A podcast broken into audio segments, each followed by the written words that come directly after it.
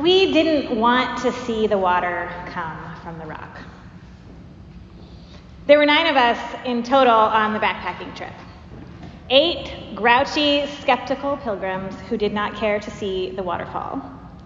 And one extremely enthusiastic leader who was convinced it was going to change our lives.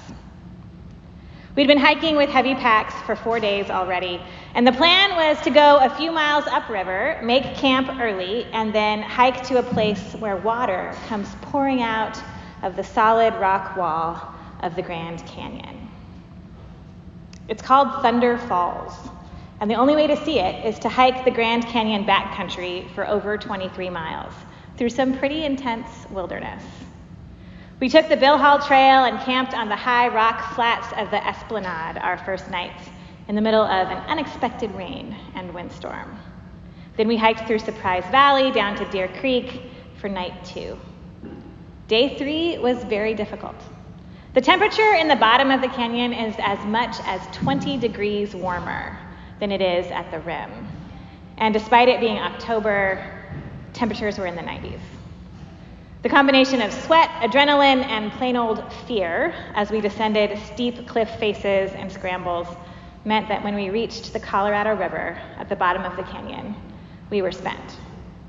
Well, eight of us were spent. Our leader, Stephen, was having a wonderful time. He didn't stop having a wonderful time, even when one of us almost stepped on a giant rattlesnake curled up in the center of the path. And even when, on the next day, he accidentally led us the wrong way, literally up a creek in the water for almost an hour. So maybe you can understand our skepticism when we finally hit the campsite after noon the fourth day and contemplated maybe just staying there and not making a special trip to Thunder Falls. It's not far, Stephen promised us. Just up that trail. He regaled us with stories of how magical and legendary the falls are, how, how pure they are, water bursting from rock after traveling through miles of stone. The falls form Thunder River, which runs a half mile into Tapeats Creek, making it the shortest named river in the world. So we went, picturing a short jaunt up a hill and around a corner. One person even wore his flip flops. Friends, it was the most terrifying two mile climb of my life. We walked on cliff faces with six inches of ledge while trying not to imagine falling hundreds of feet to our deaths. Flip flop guy was livid.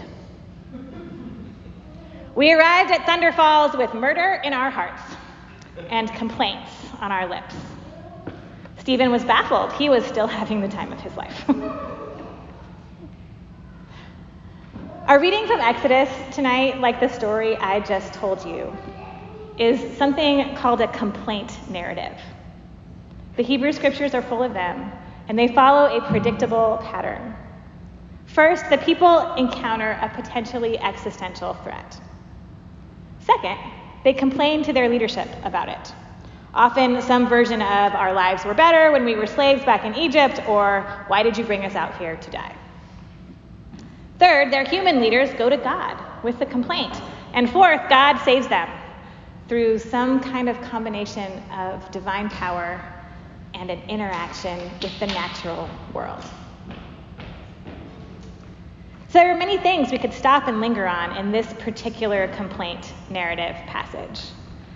Moses' fear of the people, as he conveys their displeasure to God, may draw to mind how often we blame the people in charge for decisions that really all of us make together. This was definitely true on our hike to Thunder Falls, with all of us angry at Stephen despite each of us choosing to hike when we could have stayed at camp. Or we could appreciate the symbolism of God requiring Moses to take others with him, a precursor of establishing a council of elders to help him spread out the cares and costs of leadership. Or the beauty of using Moses' staff. It's the same staff that God used to render the waters of the Red Sea undrinkable after Pharaoh's army perished there. But that's not what caught me reading this text this week. What I was struck by is how unbothered God is by all that complaining. Over and over again in Exodus, the people complain about their decision to follow God's rescue plan for them. And Moses complains about the faithlessness and impatience of the people. And yes, sometimes God also gets frustrated. The golden calf situation comes to mind. But for the most part, like in our passage today, God just responds by providing for them. Water comes from rock. The people are cared for in their legitimate distress. We tend to remember the complaining people, but let's also notice that no matter how annoying they become, God still takes care of them. This seems like basic attachment behavior to me. For 40 years, the people of God have to rely on God alone. They cry out like hungry infants who cannot see anything but their own hunger and thirst, and God shows up with food, water, light, commandments, whatever it is they need. Over and over, God provides in the midst of their drama, their fighting, their wailing and crying and complaining. That's how humans attach to our caregivers, our partners, our faith communities. We complain and we are heard. We speak our needs and they are met. We cry out for water, and there it is, coming out of a rock. I feel like I should tell you about Thunder Falls. It was further to get to and scarier than I expected. There were no pools of water at its base large enough to swim in, which was another thing Stephen had sort of led us to expect. And it was an entire river of water bursting out of a wall of rock. We drank it, we marveled at it, and even though I was so mad at my friend Stephen, being in the presence of that mighty waterfall in the middle of the desert changed me. Here's a confession, something I should probably tell you. All the people I did this trip with are clergy. Most of them are Episcopal priests like me, and then there's one weirdo who's a Lutheran pastor. After we drank the water and splashed each other and took a lot of slow motion videos and photographs that most of us have never looked at since, we gathered our tired, frightened, vulnerable selves into a circle. The mist of the waterfall cooled our hot tempers and tired bodies, and we prayed Eucharist together. I remember feeling deeply grateful to be in the presence of something as inevitable and miraculous as that waterfall. Even now, I know in my body that it is there, pouring from the rock, a source of water that feeds the Colorado River, which provides for much of what lives in the southwest of our nation.